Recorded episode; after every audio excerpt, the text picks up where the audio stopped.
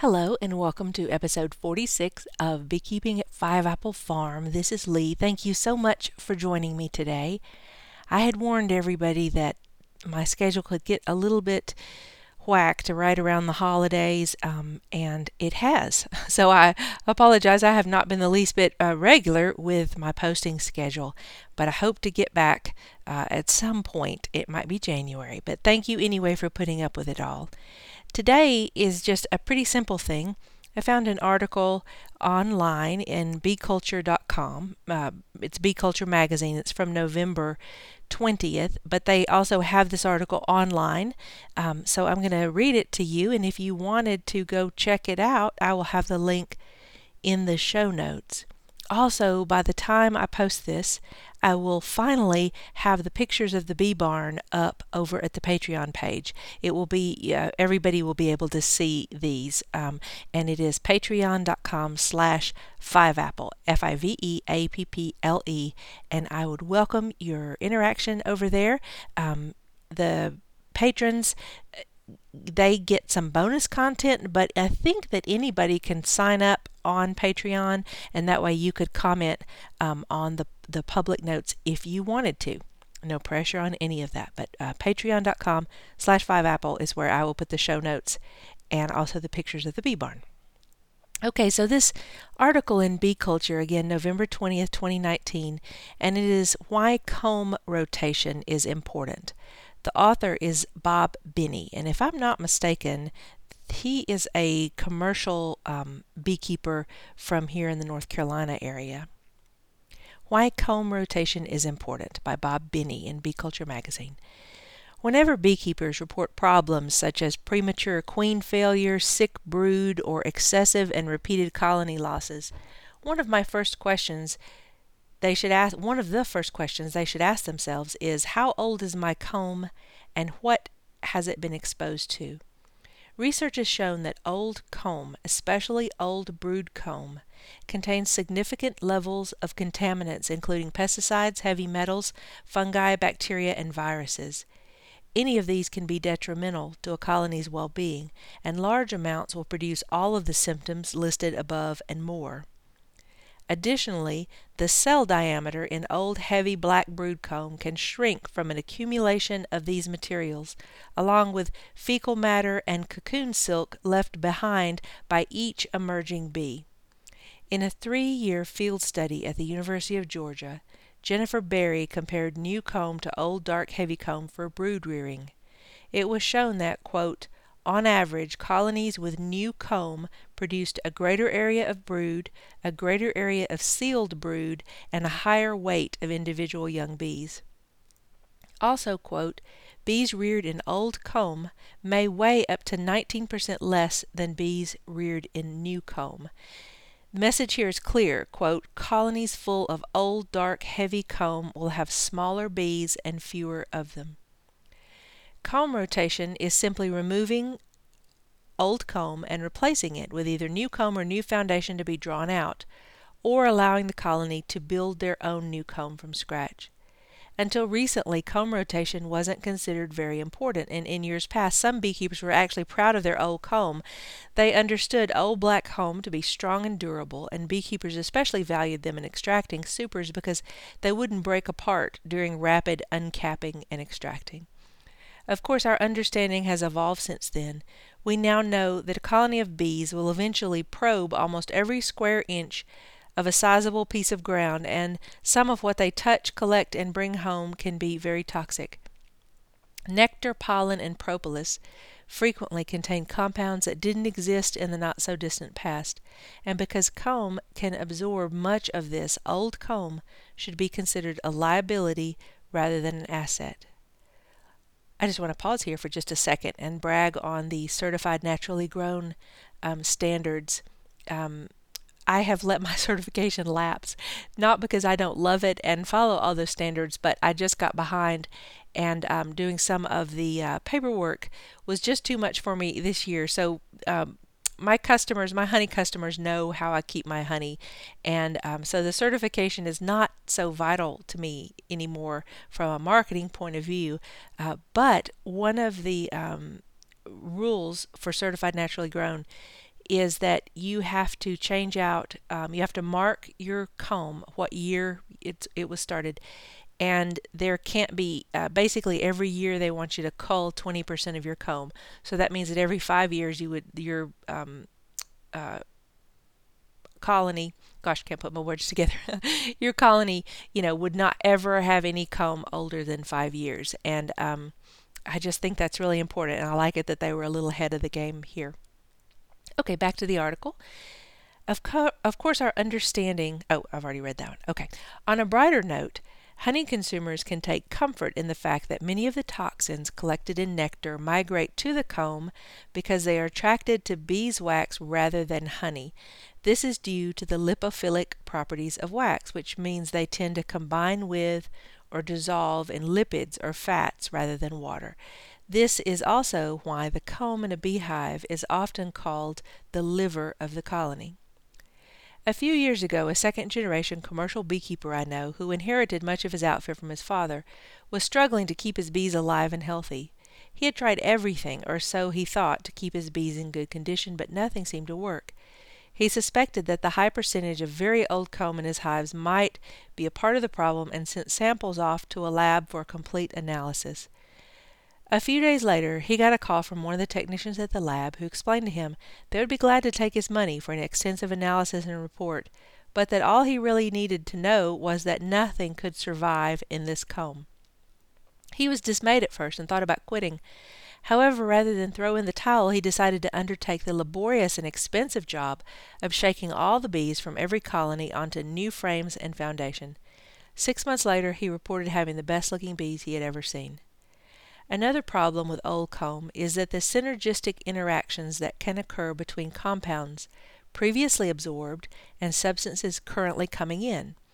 Because of the myriad of substances bees are exposed to today, the number of synergistic effects that can be generated is astronomical and can be practically impossible to know. When I began pollinating almonds in the early 1980s before mites, I would often notice a setback in the overall condition of the bees immediately after a fungicide application. Although the change would sometimes be subtle, other beekeepers I knew noticed it too. But we never considered it a major problem because it wasn't extreme and the bees always seemed to bounce back. Today's world is very different because there are so many more chemicals our bees are exposed to, and a colony's comb is the ultimate sink for many of them. An exposure like that that could result in interactions that are often insidious and unforeseen. An example of this occurred with a friend of mine some years back when he came out of almond pollination in California with very sick colonies. The sickness was consistent throughout his entire outfit and was especially evident in the brood. It was a month or two after the bees returned home that they began to turn around, and it was midsummer before he felt like the problem had completely gone away. The problem was especially puzzling because it developed while he was covering a contract with friends, and their bees were fine, even though they were in the same orchard and exposed to the same environment as his. They all moved their bees in and out of the orchard together and managed them the same way while they were there. Because he was a newer beekeeper and his equipment very was wasn't very old, he ruled out the possibility that old contaminated comb was the problem. No one could figure it out. A year later, I re- recognized the possibility, a possibility, while attending a lecture aimed at beekeepers by Marion Ellis from the University of Nebraska, where he spoke on the synergistic effects that occur between chemicals and substances bees are commonly exposed to. He shared a chart that included mite treatments routinely used by beekeepers, chemicals that bees are commonly exposed to in the field, and the levels of toxicity that occur when these substances interconnect. It was a very interesting and enlightening to see all the possible combinations and the results of their interactions. One thing that caught my eye was that fluvalinate, the active ingredient in Apistan, which at one time was the varroa treatment of choice, was shown to have greatly increased toxicity when combined with many fungicides. Of course, fungicides are widely used by almond growers and are routinely applied during the bloom period. I knew my friend had been using this mite treatment for several years before the almond pollination in question, while the other beekeepers with him had been using an amitraz based product, which showed less toxic interactions with other compounds. Because fluvalinate is stable in beeswax, it persists in the comb for years and will build in concentration with repeated use, it seems plausible that exposure to fungicides in the almond orchard, combined with a residual chemical in the comb, produced a synergistic effect that caused his problems. It's helpful to understand that fungicides are simply a specific type of pesticide, and many can be absorbed by comb and cause countless difficulties. Among these are issues with the production of bee bread, which leads to nutritional problems, and a hindrance of the, tox- of the honeybee's ability to detoxify, which leaves a colony over, overly susceptible to an ensuing chemical exposure. Another fun fact is that the fungicide Prochloraz, I'm not sure about this one, I'm not familiar, Prochloraz, produces an almost 2,000 fold increase in the toxicity of fluvalinate. Although it is widely used in Europe, Australia, South America, and Asia, American beekeepers can consider themselves lucky that prochloraz is not currently being used here. As a side note, I've noticed that fluvalinate based products have been making a slight comeback as an alternative mite treatment to reduce the chance of resistance with other compounds. In my opinion, fluvalinate should not be used because of its persistence in beeswax and propensity for toxic interactions. And I just want to pause here. I, I some of you might know what I'm about to say, but this I just want to say that this is in my opinion one reason to go to the extra trouble of using the organic approved chemicals. Um, not that they are necessarily better, um, not that they are necessarily less toxic, but they don't accumulate in comb. And um, that to me is important to the bees because it just it's one less thing storing up in comb to interact with God knows what that all our bees are running into as they are out um, in the world. So okay, y'all knew I was going to say that, but but um anyway, I, I mean to me, if if I ever have to use uh, treatments for my bees, I'll definitely use the um, the organics, the uh, formic acid and uh, oxalic acid and that type thing. Okay, sorry. All right, back to the article. I personally experienced an instance of toxic comb about 10 years ago when I made a deal with a northern beekeeper to install nukes in his equipment and let them sit in my southern yards in Georgia for about a month before he picked them up. I placed three frame nukes produced from my bees in his brood boxes, along with enough of his drawn comb to complete the box. Within two weeks, I noticed brood issues developing in his boxes, even though the rest of our nukes looked great. I called him with a report and asked if he had any ideas. He asked me to give them a terramycin treatment, which I did, and also asked if he could leave them there an extra few weeks. The brood problem did not go away, and when he finally picked them up, many were still struggling to expand into his comb, even though they had been on a nectar flow for several weeks. After some discussion, he admitted that he had been having trouble keeping his bees alive and was fairly sure it was because his comb had been exposed to years of multiple types and excessive amounts of chemical mite treatments. By the looks of his very black comb, I was inclined to accept his theory and winced at the idea of having handled his frames. He also admitted he was hoping to repopulate his equipment, make a crop, and then sell out in late summer. This leads me to the straightforward and obvious advice beware of purchasing nukes or colonies with old black comb. And I'm going to pause here for a second.